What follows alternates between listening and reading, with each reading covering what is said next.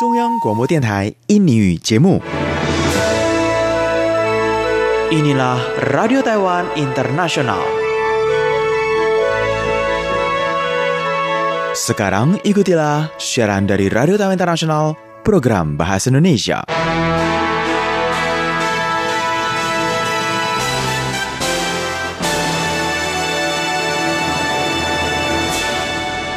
Apa kabar saudara pendengar sekalian? Selamat bertemu dengan saya Farini Anwar dari RTI Radio Taiwan Internasional yang akan mengawali untuk acara program dalam bahasa Indonesia di hari ini Jumat 16 Agustus 2019 dengan Warta Berita.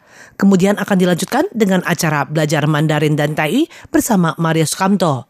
Diikuti dengan acara Perspektif bersama Yunus Henry. Setelah itu, Anda akan diajak berkeliling Taiwan dalam acara Goes bersama Amina Chandra dan ditutup dengan acara Galeri Budaya bersama Maidin Hindrawan. Sekarang terlebih dahulu, saudara pendengar, ikutilah Warta Berita.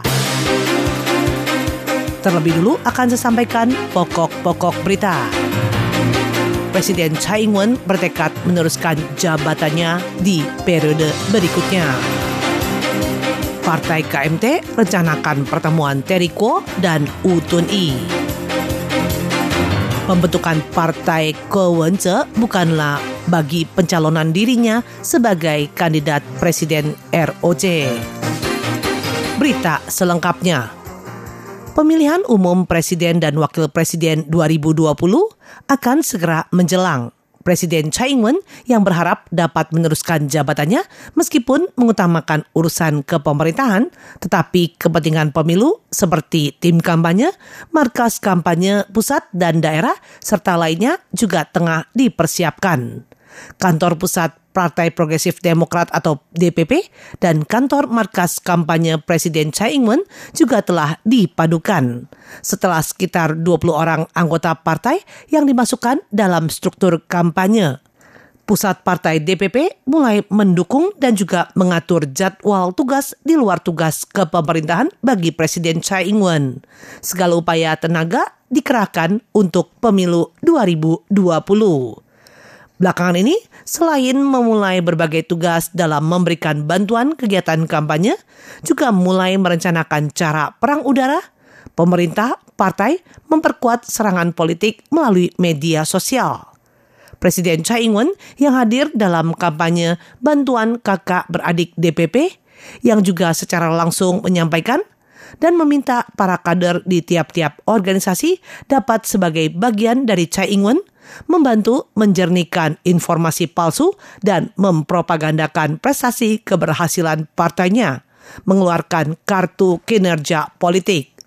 Juru bicara kantor pemilu Tsai Ing-wen, Ruan Zhao Xiong, pada hari Jumat 16 Agustus ketika diwawancarai mengemukakan telah menggerakkan perang tulisan dalam pertarungan pemilu ini dan nantinya akan melalui berita kegiatan yang disesuaikan dengan jadwal organisasi seperti kegiatan multikultural, budaya hidup, dan lainnya akan menjelaskan kebijakan partai. Diyakini masyarakat akan semakin terkesan. Ruan Zhao Xiong mengatakan, dengan menggunakan berita kegiatan melakukan beberapa presentasi, dari sisi organisasi juga akan melakukan penyesuaian, menjadikan keberhasilan selama 3 tahun lebih ini sebagai propaganda tertulis atau menggunakan berita acara lainnya. Saat ini masih terus dibicarakan, tim kami juga mengerjakan berbagai tugas seperti mungkin propaganda melalui internet, berita kegiatan atau presentasi bertopik, contohnya energi hijau dengan berbagai kegiatan produksi energi lainnya. Anggota partai beranggapan prestasi keberhasilan pemerintahan merupakan bukti yang paling baik dari kinerja Presiden Tsai Ing-wen. Sejak awal tahun ini hingga tahun depan, sebelum pemungutan suara pemilu, propaganda keberhasilan pemerintah dapat dibagi menjadi 3 tahapan. Yang pertama, hilangkan kendala, kedua, pemanfaatan, dan ketiga, pandangan masa depan. Bagaimana menjebatani visi pencapaian sekarang ini dengan masa bakti presiden untuk periode berikutnya, yang mana ini akan menjadi kekuatan utama bagi pelaksanaan pemerintahan berikutnya dan fokus pemilu untuk paruh tahun pertama tahun depan. Pendiri Foxconn Group Terry Gou yang gagal dalam pemilihan awal internal Partai Kuomintang atau KMT Tetapi pendukungnya tetap terus menyuarakan bujukan. Dan wali kota Taipei Ko Wen-je juga melambaikan tangan memanggilnya, berharap dapat bekerja sama dalam pemilu tahun depan. Sehingga gerak-gerik Terry Gou menjadi perhatian umum. Sementara partai KMT terus mengimbau agar mereka bersatu, memadukan kekuatan. Ajudan Terry Gou yang juga adalah CEO Yayasan Yonglin, Amanda Liu, pada hari Jumat 16 Agustus ketika diwawancarai membeberkan, Wakil Ketua KMT Hau Lung-pin pada tanggal 15 Agustus mendatangi Terry Gou untuk mengatur pertemuan antara Terry Gou dengan Ketua KMT Wu Den-yih. Amanda Liu menyampaikan, Wakil KMT Hau Lung-pin mewakili Ketua KMT Wu Den-yih bertemu dengan Terry Gou, menyampaikan keinginan dari Ketua KMT Wu Den-yih untuk bertemu dengannya, dan Terry Gou tidak menolak. Untuk itu akan diatur pertemuannya. Terkait dengan adanya orang yang mengemukakan bahwa Terry Gou dan Wang Qingping ingin menggantikan Han dengan pasangan mereka berdua, Amanda Liu menegaskan ini sudah jelas bukan hal yang dapat diatur atau kebijakan yang dapat dilakukan oleh Terry Gou. Dan juga pihak luar dianggap menilai terlalu tinggi bagi kemampuan dari Terry Gou terhadap hal ini. Selain itu, tim penasehat Han Kuo-yu, kandidat calon presiden dari Partai Kuomintang yang akan mulai berjalan pada tanggal 17 Agustus mendatang, pada hari itu tim penasehat nasional ini juga akan diresmikan. Begitu pula dengan koordinator dan anggotanya yang setidaknya ada 20 kelompok dengan jumlah personil mencapai seratusan orang. Ada mantan Perdana Menteri, Wakil Perdana Menteri, dan pakar-pakar lainnya. Legislator KMT Li Te-wei hari ini menyampaikan, dulu pada masa pemerintahan KMT sering mendapat kritikan adanya gap dengan masyarakat umum. Ia berharap tim penasehat nasional Han Kuo-yu dapat dengan keprofesionalnya untuk benar-benar memulai dari rakyat umum, memperhatikan masalah perekonomian dan juga masalah antar selat Taiwan. Li Te-wei mengatakan,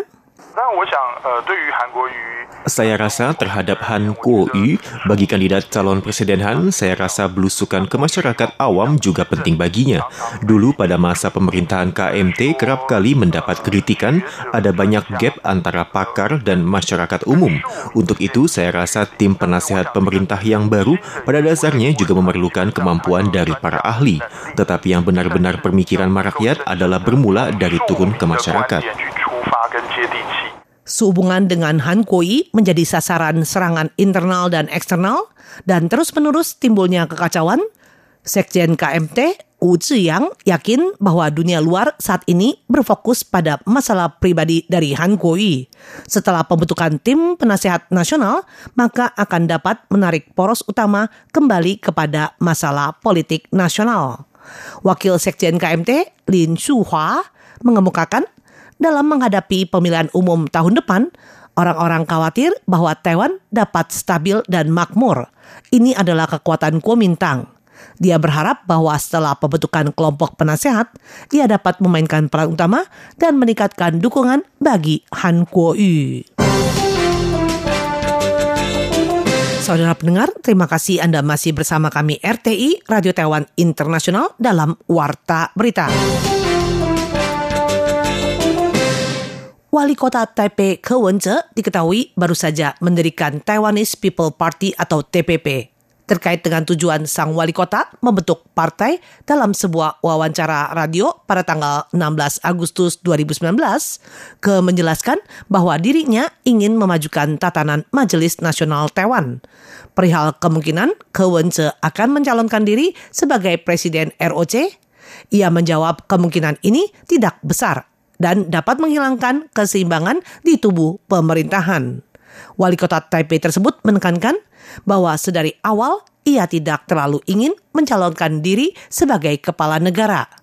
Mengenai hubungan antara dirinya dengan Terry Gou dan Wang Qingping, Ko Wen-je mengakui dirinya lebih akrab dengan Terry Gou. Ia mengumpamakan dirinya sebagai sosok singa dan Terry Gou adalah sosok harimau, yang mana keduanya memiliki beberapa kesamaan. Ko Wen-je mengisahkan bahwa dirinya sempat membujuk Terry Gou Selain itu, Terry Gou juga sempat mengutarakan keinginannya untuk meminang Ko Wen-je sebagai calon wakil presiden. Namun ajakan dari Terry Gou ditolak secara halus oleh Ko Wen-je. Ko Wen-je mengatakan, ia berharap saya dapat mendampinginya sebagai calon wakil presiden, namun saya tolak. Setelah dibicarakan 1 hingga 2 kali, ia seharusnya paham apa yang menjadi pertimbangan kami. Kami sudah melihat banyak hal positif dan negatif.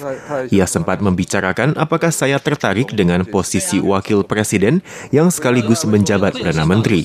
Namun saya katakan tidak perlu. Terkait apakah Wang Qingping juga memiliki ketertarikan yang sama dengan Terry Gou?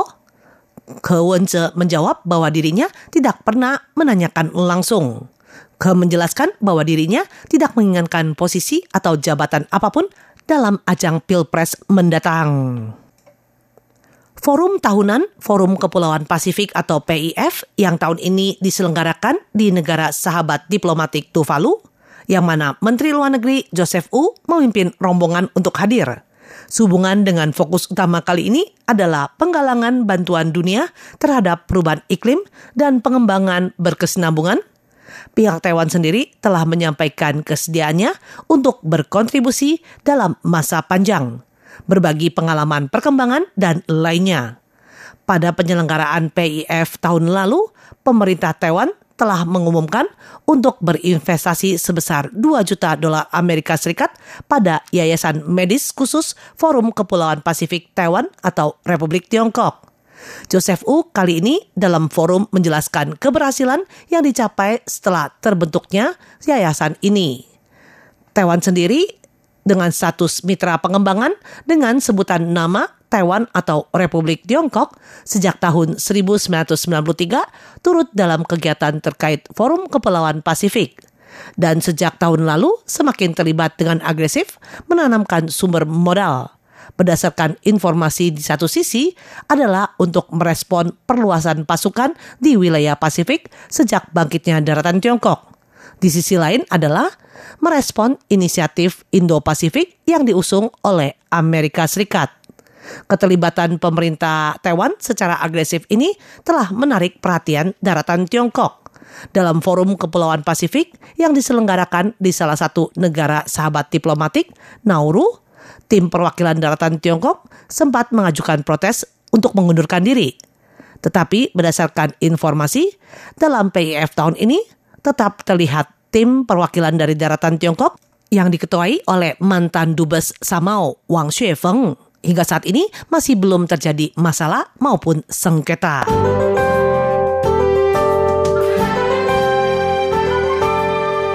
Selanjutnya saudara pendengar akan disampaikan perkiraan cuaca untuk 17 Agustus 2019 berdasarkan Biro Klimatologi Sentral Taiwan.